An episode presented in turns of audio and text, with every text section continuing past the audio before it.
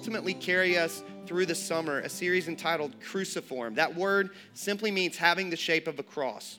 The cross is the great jewel of the Christian faith. It's multifaceted. As you spin a jewel, it shines with new brilliance and beauty. It's, it's kind of like a stained glass window which refracts light so that if you're staring at a stained glass window and you move just a little bit to the left or the right, you see the stained glass shine with a new brilliance and beauty to it uh, that, that it shined uh, didn't shine with before you moved just a little bit to the left or the right. The cross is the great light refracting jewel of the Christian faith, you might say. That the goal of this series is very simple it's to spin the jewel, to see the radiance of that which Jesus has accomplished for us, one facet at a time. Coming back to that series title, Cruciform, shaped by the cross the series title itself is, is a little bit of a play on words. That if we grab hold of what this series is meant to communicate, we will find our lives shaped by the cross in a few different ways. One, we will find our lives shaped by the cross doctrinally as we grow in our understanding of the various truths themselves, what these uh, various words that we're going to talk about mean. We'll find our lives shaped by the cross personally as we grow in our understanding of how these truths matter in our very own lives. We will find our lives shaped by the cross communally as we grow in our understanding of how these truths matter in our relationships with other followers of Jesus Christ. And lastly, we will find our lives shaped by the cross missionally as we grow in our understanding of how these truths matter in our evangelistic efforts to point people to Jesus. And so, with that being said, if you have a Bible, you can open up this morning to Romans chapter 8, verses 33 and 34. Similar to last week, uh, we'll be all over the Bible this morning, but these couple of verses in Romans 8 will help to launch us into a train of thought, I hope. If you don't have a Bible, there should be one underneath one of the seats in the row in front of you nearby. You can grab one of those Bibles and open up to this morning's passage. You can have that Bible. Uh, if you don't own a Bible or the translation that you do own is a little difficult to track with. Let me pray for us and we'll go ahead and we'll jump in and we'll get to work this morning. Jesus, Thank you for bringing hope to the hopeless.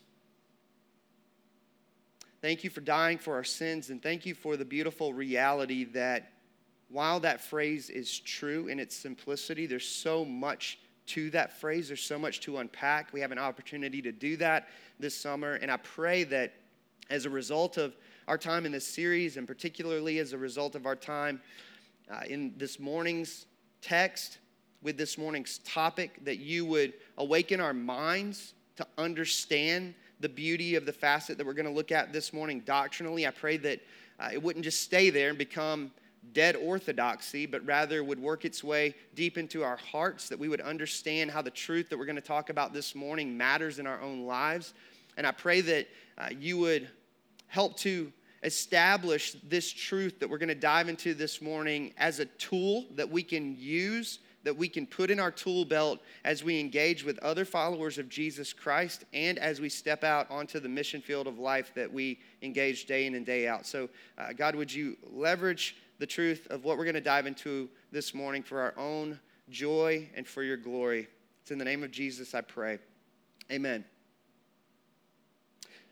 So, last week I mentioned that the first step toward abandoning the gospel is assuming the gospel. And so my goal last week was to assume nothing. I wanted to be really careful not to immediately begin talking about particular facets of the cross of Jesus Christ without talking about the cross of Christ in a broader sense. But I also wanted to be careful not to talk about the cross of Christ without talking about the Christ of the cross. And so last week we essentially walked through a crash course in Christology, what the Bible teaches about the person and work of Jesus Christ. Having done so, we can now begin to spin the jewel this morning and, and in the weeks to come. The first facet that we're going to examine, as James mentioned in a very Sesame Street kind of way, is the beautiful facet of justification. That's what we're going to talk about this morning. I realized uh, because I'm a dad, I never forget Mother's Day.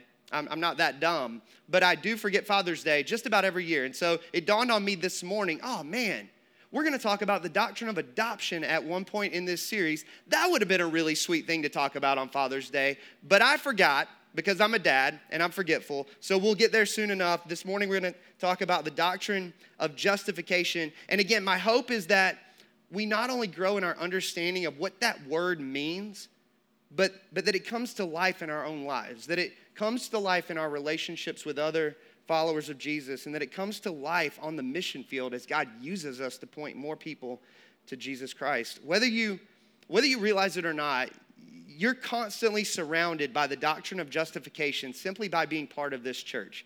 I don't know if you realize that. Whether you realize it or not, you actually sing this doctrine often in this place.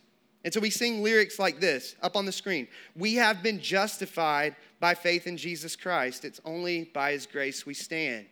Or, because the sinless Savior died, my sinful soul is counted free. For God, the just, is satisfied to look on him and pardon me.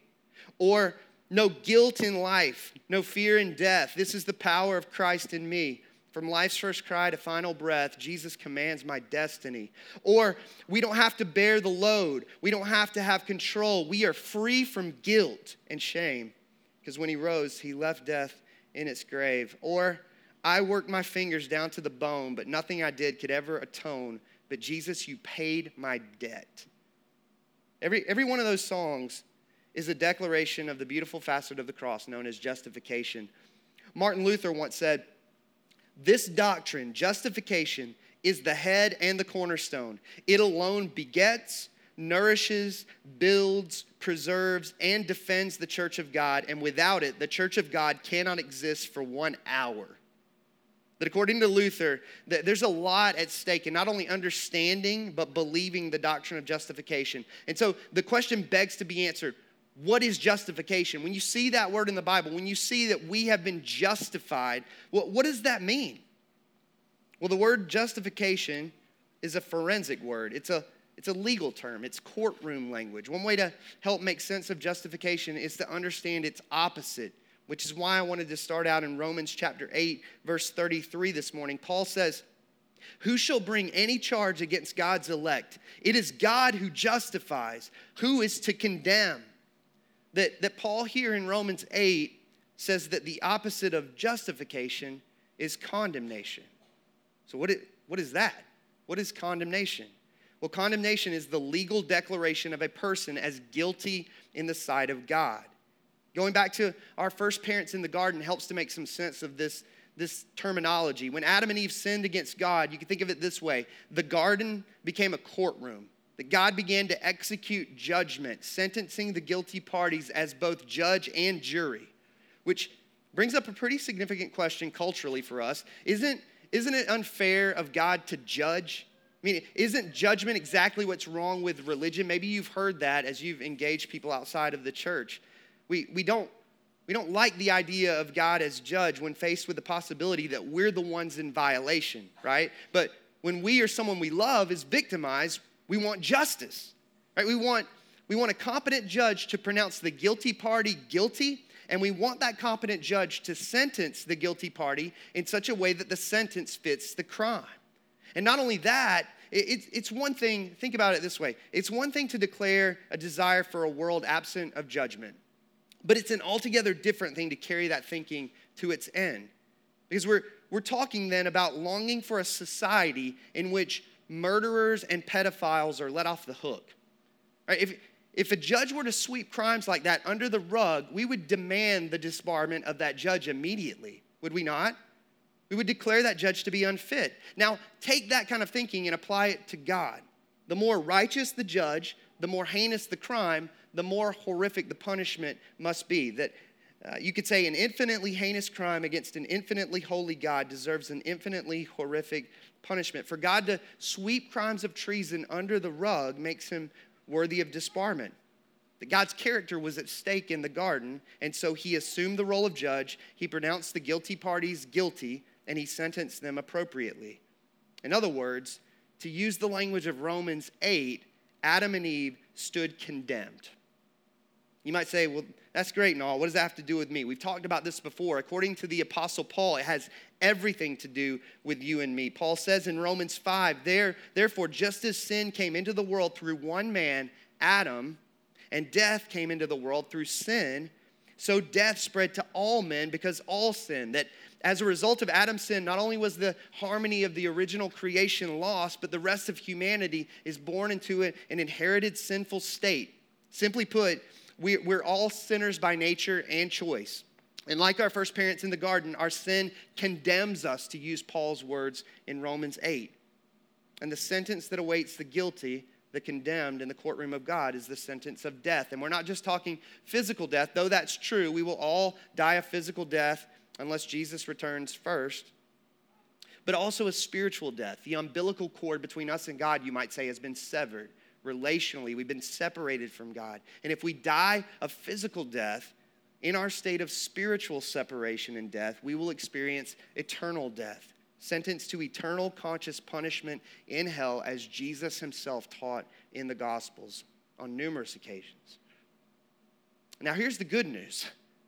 The good news is, according to Romans 8, that God, the God of the Bible, is a God who justifies. Look at Romans 8:33 again. It says it plainly. It is God who justifies, who is to condemn. That God is willing to justify human beings. Well, what does that mean? Well, if condemnation and justification are opposites, and if condemnation is the legal declaration of a person as guilty in the sight of God, then justification is the legal declaration of a person as righteous in the sight of God. So the Bible says God is willing to legally declare people like you and me righteous in his sight. But but how?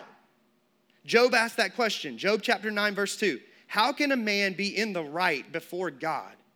On, on what basis is God willing to declare a person righteous in his sight? How can a person move the needle, you might say, from condemned to justified? How can a person get God to say, You are no longer declared guilty before me, but rather righteous? To which droves of people in the world would say that the needle can and must be moved by good works, which is an amazing thing in and of itself if you think about it, right? The mere thought of absolving guilt assumes a forensic problem before a higher power. It assumes a judicial status before a person's maker that must be rectified. And so much of the world embraces a plan of self rescue, self justification through good works. And so we get, we get busy separating the world into good guys and bad guys. And of course, we ourselves are always the good guys, right? The, the problem is that most people make their assessment of themselves not based on God's standard, but, but based on comparing ourselves to people who are more sinful than us. So that if you're if you are a Christian, before you became a Christian, there's a likelihood that you thought at some point along the way, well, I'm not a murderer, I'm not a pedophile, so I must be one of the good guys. I'm basically a good person. We, we've talked about this illustration before. That, that kind of thinking is like all of us in this room, if we were told, listen, uh, you've been given a mission, which is to jump up and touch the moon. And imagine that, that some of us were four foot jumpers. We could get four feet off the ground, and others of us could only get two feet off the ground. And then imagine in the midst of that, that the four foot jumpers then were to look at the two foot jumpers and, and were to begin to beat their chests in self righteousness as if they'd accomplished something. The, the reality is that all of us in the room have fallen millions of miles short of the mark, of the goal. That's what the Apostle Paul means when he says in Romans chapter 3, verse 23, for all have sinned and fall short of the glory of God. In other words, self justification is a completely hopeless endeavor. James says it this way James chapter 2, verse 10 For whoever keeps the whole law but fails in one point has become guilty in all of it. Paul says elsewhere in Romans chapter 3 for by works of the law, no human being will be justified in God's sight. That we cannot justify ourselves before a perfect, holy God on the basis of our own merits. We stand, to use Paul's language in Romans 8, condemned before God, pronounced guilty in his sight. That, that self justification helps to explain a lot of the blame shifting that you see in the world. A lot of the blame shifting that happens in the world. As we seek to come up with justifiable reasons to explain our sin away, just like Adam and Eve in the garden. You remember the story? Adam goes, Well, Eve made me do it. And Eve goes, Well, the serpent made me do it. Like there's, there's always someone else outside of us. And we know, reading Genesis 3, that it didn't work with God then and it won't work with God now. That, that God is willing to justify human beings, He's willing to pronounce them as righteous in His sight, but not on the basis of their own merits not on the basis of their attempts to explain their sin away. And here's what that means That means that any religion rooted in man's attempt to justify himself can only lead to condemnation and not justification. Now, now think about that when you think about all of the worldviews outside of Christianity that are works based. It's a bunch of people living under a rubric that is going to lead to condemnation in the end. It's terrifying. We're, not talking about a trial in which we're innocent until proven guilty. We're talking about a trial in which we've already been proven guilty with no hope of self wrought innocence. And so the question begs to be answered, and many of you know the answer already. I know that. How can guilty sinners have any hope of being declared righteous in God's sight? And the answer, we talk about it all the time around here. It's by grace alone, through faith alone, in the person and finished work of Jesus Christ alone. Paul says, coming back to Romans 3, he says, Yes, all have sinned and fall short of the glory of God. But he goes on to say, and are justified by God's grace as a gift that God declares guilty sinners righteous in his sight as a gift of grace. And it's a gift that we receive by faith. That justification before God, forgiveness and right legal standing is not by works. That God is the justifier of the one who has faith. Paul says in Romans 3:28, "For we hold that one is justified by faith apart from works of the law." And, and to be clear, Paul's not talking about some vague general, generalized faith. The world is, is filled with people who are faith filled people, right? The safe thing to say when you start an organization is not that it's a Christian one, but that it's faith based, right? And so you can be faith based apart from the person and work of Jesus Christ. Galatians 2:16 Paul is very clear. He says, "Yet we know that a person is not justified by works of the law, but through faith in Jesus Christ."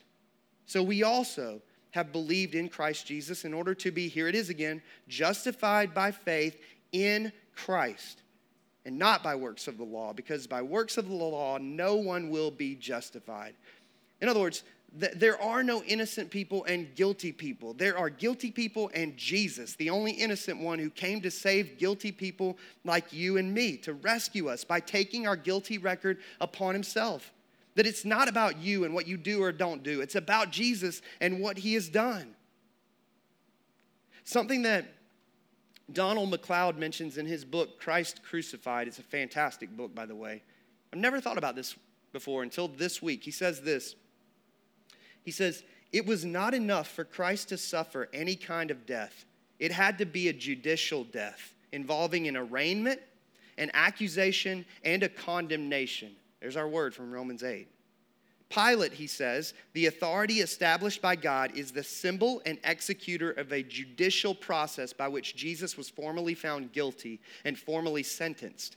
He was not murdered by an assassin or lynched by a mob or killed in an accident. He was convicted by a judge after due process and judicially executed, judicially condemned in our place dealing with the legal demands of our sin. Think about that. From, from now on, when you read the gospel accounts, you see Jesus in the courtroom. Think about that. He, he's dealing with what took place originally in the original courtroom in Genesis 3 with our first parents, that, that has been inherited by us as we are sinners by nature and choice. Paul says it this way in Colossians 2, one of my favorite passages, verses 13 and 14. He says, And you who were dead in your trespasses and the uncircumcision of your flesh, God made alive together with him, having forgiven us all our trespasses by canceling the record of debt that stood against us. Here it is, with its legal demands. This he set aside, nailing it to the cross. That if you're a Christian, your record of guilt was nailed to the cross of Jesus Christ. In other words, when we talk about justification, we're not talking about amnesty. John Stott says, justification is not a synonym for amnesty, which strictly is pardon without principle, a forgiveness which overlooks, even forgets wrongdoing, and declines to bring it to justice. No, he says, justification is an act of justice, of gracious justice. When God justifies sinners, he is not declaring bad people to be good or saying that they are not sinners after all. He is pronouncing them legally righteous, free from any liability to the broken law, because he himself in his Son has borne the penalty of their law breaking. Notice, notice what Stott says here. He says, God is pronouncing sinners to be legally righteous. In other words, a declaration of not guilty isn't good enough. We'll just sin again and bring that guilty verdict right back on ourselves, right? The doctrine of justification declares that Jesus not only took our guilt, but he's also gifted us his perfect righteous record to hold before a holy God. I'm reminded of passages, very famous ones like 2 Corinthians 5:21, which says, For our sake, he made him, Jesus, to be sin, who knew no sin, so that in him we might become the righteousness of God. Or how about Philippians 3 9? Paul says, Not having a righteousness of my own that comes from the law, but that which comes through faith in Christ, the righteousness from God that depends on faith. That if you're a Christian, and oh, how often we forget this when God thinks about you, he thinks of you as not only forgiven, but as possessing the righteousness of Jesus Christ. Wayne Grudem, in his systematic theology, he defines justification this way. He says, Justification is an instantaneous legal act of God in which he, one, thinks of our sins as forgiven and Christ's righteousness as belonging to us, and two, he declares us to be righteous in his sight. That if you're a Christian, you're not declared neutral in the eyes of God. You're declared righteous. Not because you are, but because Jesus is and has gifted you his perfect righteous record. The righteousness of Christ has been reckoned to your account. As Philip Ryken says, when we receive Jesus by faith, his righteousness counts for us as if we ourselves had lived the righteous life that God requires. That'll preach to the self deprecating in the room, won't it? You come in this morning, you're not a Christian, you might go, I don't deserve that. How could that be? And the answer is, you're right. You don't deserve that. And that's good news. If it were about deserving, you'd be condemned in Adam. You would be declared guilty before God. God gives us what we don't deserve. This justification, again, is by grace alone. There's nothing we can do except believe which is why we see Jesus say things like this John chapter 26, verses 28 and 29. The disciples asked, What must we do to be doing the works of God? And Jesus answered them, This is the work of God, that you believe in him whom he has sent. Acts chapter 16, verses 30 and 31, Luke writes these words. He says, Then the Philippian jailer brought Paul and Silas out and said, Sirs, what must I do to be saved? And they said, Believe in the Lord Jesus and you will be saved, you and your household. The question for every person in this room is this Have you given up on yourself? Have you given up in depending on your own goodness? Have you come to the conclusion that you cannot make yourself righteous before God? Having declared, Jesus, I believe in you, whom the Father has sent. I trust you and depend on you completely for any hope of righteous standing before God. Again, to quote Ryken, he says, We are acceptable to God not by keeping his law, but by trusting in the only man who ever did, Jesus Christ. And if you're not a Christian, you can declare your trust in Jesus this very moment. It's bizarre to me. We live in a hyperchurched, under gospel subculture here in the South. And so there are people who are seeking to justify themselves day in and day out through checking the boxes of cultural Christendom, and they're missing it. And so I don't want to assume anything this morning. It's possible that that is true of some in this place. And so I would implore you to turn from that thinking and to grab hold of the cross of Jesus Christ by faith. Coming back to Luther's quote this doctrine, justification, it's the head and the cornerstone. It alone begets, nourishes, builds, preserves, and defends the church of God. And without it, the church of God cannot exist for one hour. What Luther means is the minute you abandon salvation by grace alone, through faith alone, in Jesus Christ alone, there is no church. Having talked about what's at stake from a doctrinal standpoint, you begin to see why Luther would make such a strong statement. But what about some of the personal implications of this particular facet of the cross because the reality is that the church is filled with people who could rifle off a, a, biblical definition of justification. Yep, got it. Jesus took my guilty verdict upon himself, gave me his righteous record so that God declares me righteous in his sight. Done.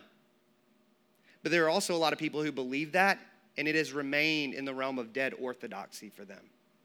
And so, what do we do with it? What are the personal implications of this facet of the cross? I'll just give you a few implications. This list is not exhaustive. Number one, we can be confident that God will never make us pay the penalty for sins that were paid for by Jesus.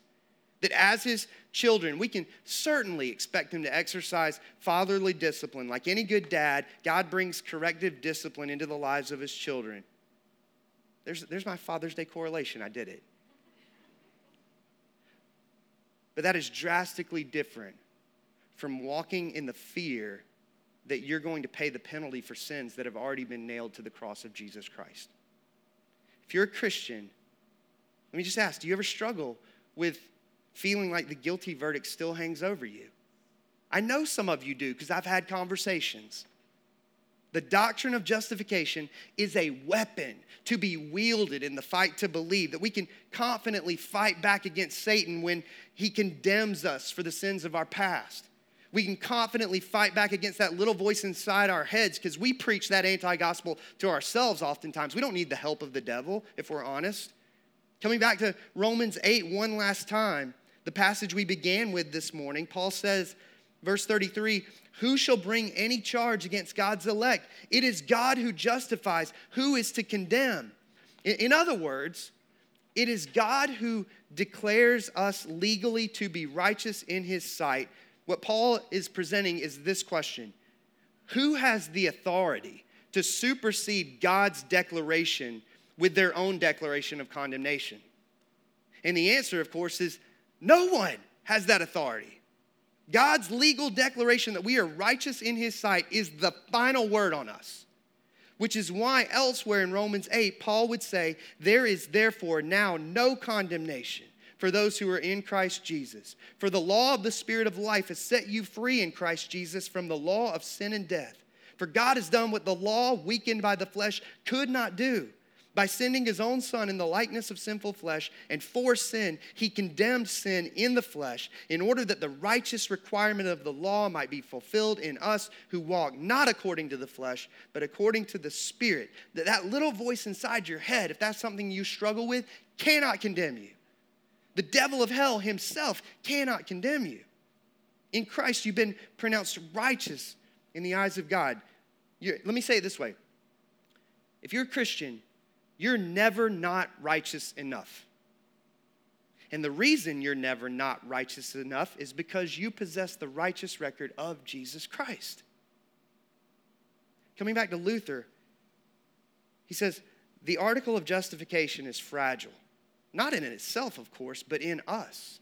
He says, I know how quickly a person can forfeit the joy of the gospel. That the doctrine of justification is a weapon to be wielded in the fight for joy, in the war against the condemning voices of the enemy and the self.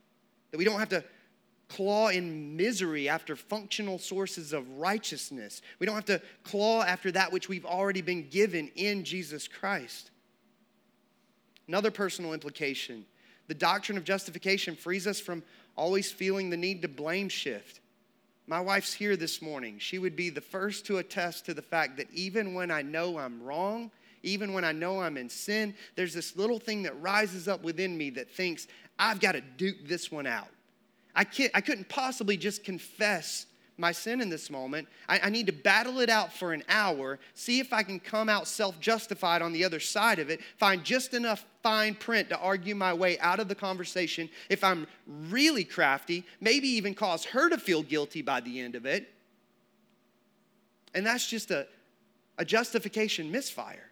So that it, uh, it's a failure to realize, at least for me, that I've already won in the greatest courtroom that exists, namely the courtroom of God and thus I can lose in the smaller courtrooms that exist in the world around me. The doctrine of justification allows us to confess our sin, knowing that it's been paid for by Jesus. And thus, we're talking about a doctrine that offers us greater freedom and an opportunity for greater honesty. Thirdly, the doctrine of justification uh, produces in us humility. After all, what do we have to boast about? We're saved by grace alone. That's what this doctrine declares, not on the basis of our own merit, not on the basis of our own intrinsic lovability, not on the basis of our own moral fiber. The doctrine of justification, as I've used this language before, beautifully frees us from enslavement to our fragile human egos. It sends a wrecking ball through the lingering pride in our hearts.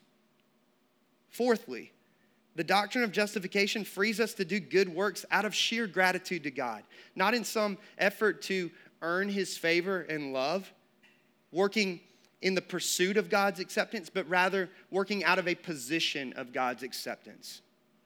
Paul says it this way in Ephesians chapter 2, verses 8 through 10. He says, For by grace you have been saved through faith, and this is not your own doing. It is the gift of God, not a result of works, so that no one may boast. For we are his workmanship, created in Christ Jesus for good works, which God prepared beforehand that we should walk in them. The, the fact that, that we've been brought into right legal standing with God by grace alone, through faith alone, that actually frees us to do the good works that we were created for as God's workmanship for his glory and our joy. We don't have to do it in an effort to earn his favor and acceptance. We've already been given that. Jesus has already secured that for us. And so we can do good works out of sheer pleasure and love for God. Now let me let me just stop here for a very brief moment and say this. I expect that there will be weeks in this series that will resonate with some of us more than others. And so it's very possible that you come in this morning and you go, man, guilt and condemnation are just not the big thing on my radar. Like, I, I don't struggle with that most. And, and if that's true of you, this facet of the cross might not most readily speak to your heart. And that's okay. We're all different. Some of us struggle with guilt. Some of us struggle with shame. Some of us struggle with fear, and so forth and so on. In fact, there are entire cultures globally that, that are different from one another in that regard, right? There are shame and honor cultures in the world, there are guilt and innocence cultures in the world, etc., etc. And the cultural differences allow different facets of the one and same gospel of Jesus Christ to shine uniquely on the global mission field. Coming back to an individual level, we're all different. If this week doesn't prick your heart, just hang in there. As was mentioned in our men's gathering this past Wednesday evening, it was the 10th commandment that brought the Apostle Paul to his knees. Romans 7 tells us, Paul says, if it had not been for the law, I would not have known sin. For I would not have known what it is to covet if the law had not said, You shall not covet. That's the 10th commandment. But sin, Paul says, seizing an opportunity through the commandment, produced in me all kinds of covetousness. That Paul made it through the first nine commandments unscathed in his own mind. It was the 10th commandment that brought the Apostle Paul to his knees.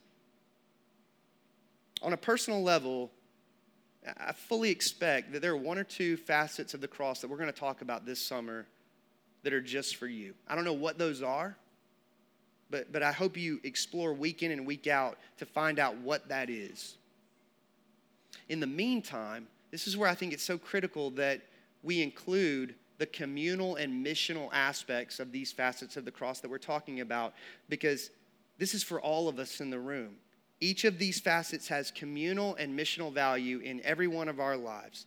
So let me say it this way communally, whether or not you personally struggle with guilt, condemnation, self justification, that there are brothers and sisters around you right this very moment who do.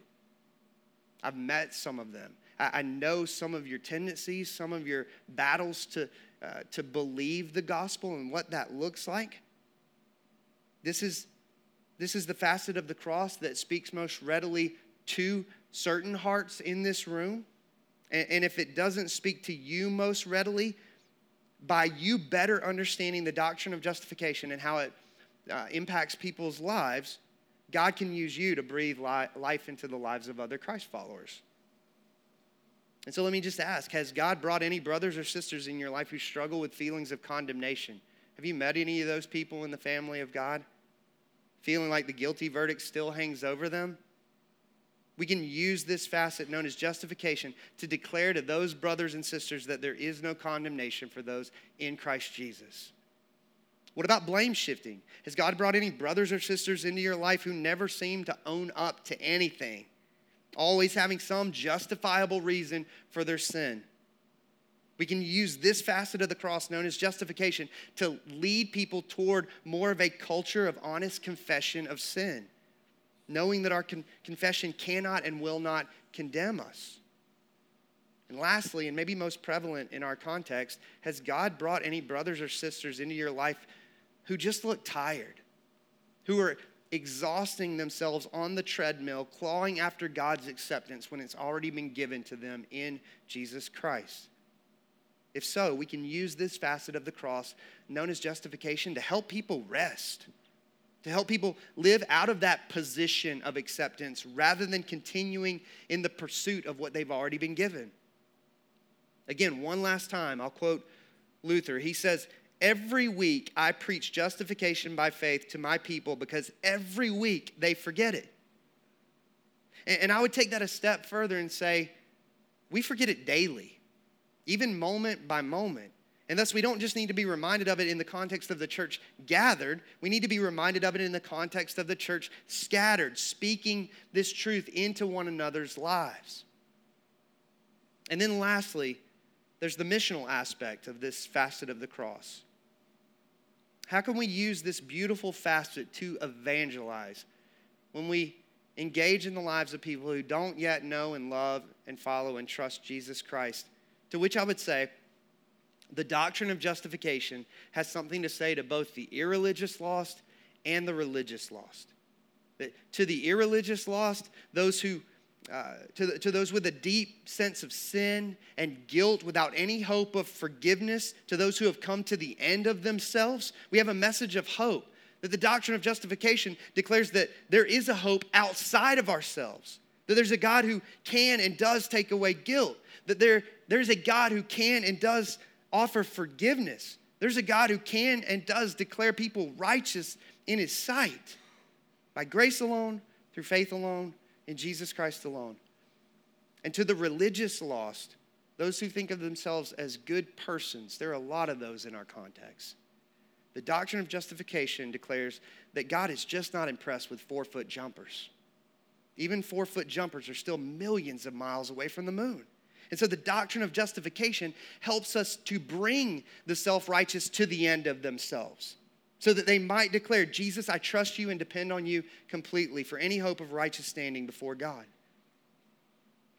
Welcome to the Cruciform series. This is what you're going to get week in and week out as we dive into these various facets of the cross. We're going to spin the jewel and we're going to ask the question week in and week out how does this unique facet of the cross shape my life doctrinally, personally, communally, and missionally? And, and, I'm convinced that if we will press into this series, that we will come out on the other side stronger theologians, stronger believers, stronger siblings, and stronger missionaries. In a moment, we're going to worship in a number of ways through song. We're going to sing this beautiful facet together. We're going to uh, worship through the receiving of communion. If you're a Christian, that meal is for you. We take the bread, dip it in the cup, the bread representing the broken body of Jesus, the cup representing his shed blood. I think throughout the course of this series, it's appropriate to invite you to just sit for a moment with the beautiful facet that's been presented to you and just acknowledge before you come and partake of the bread and the cup that legally God has dealt with your sin.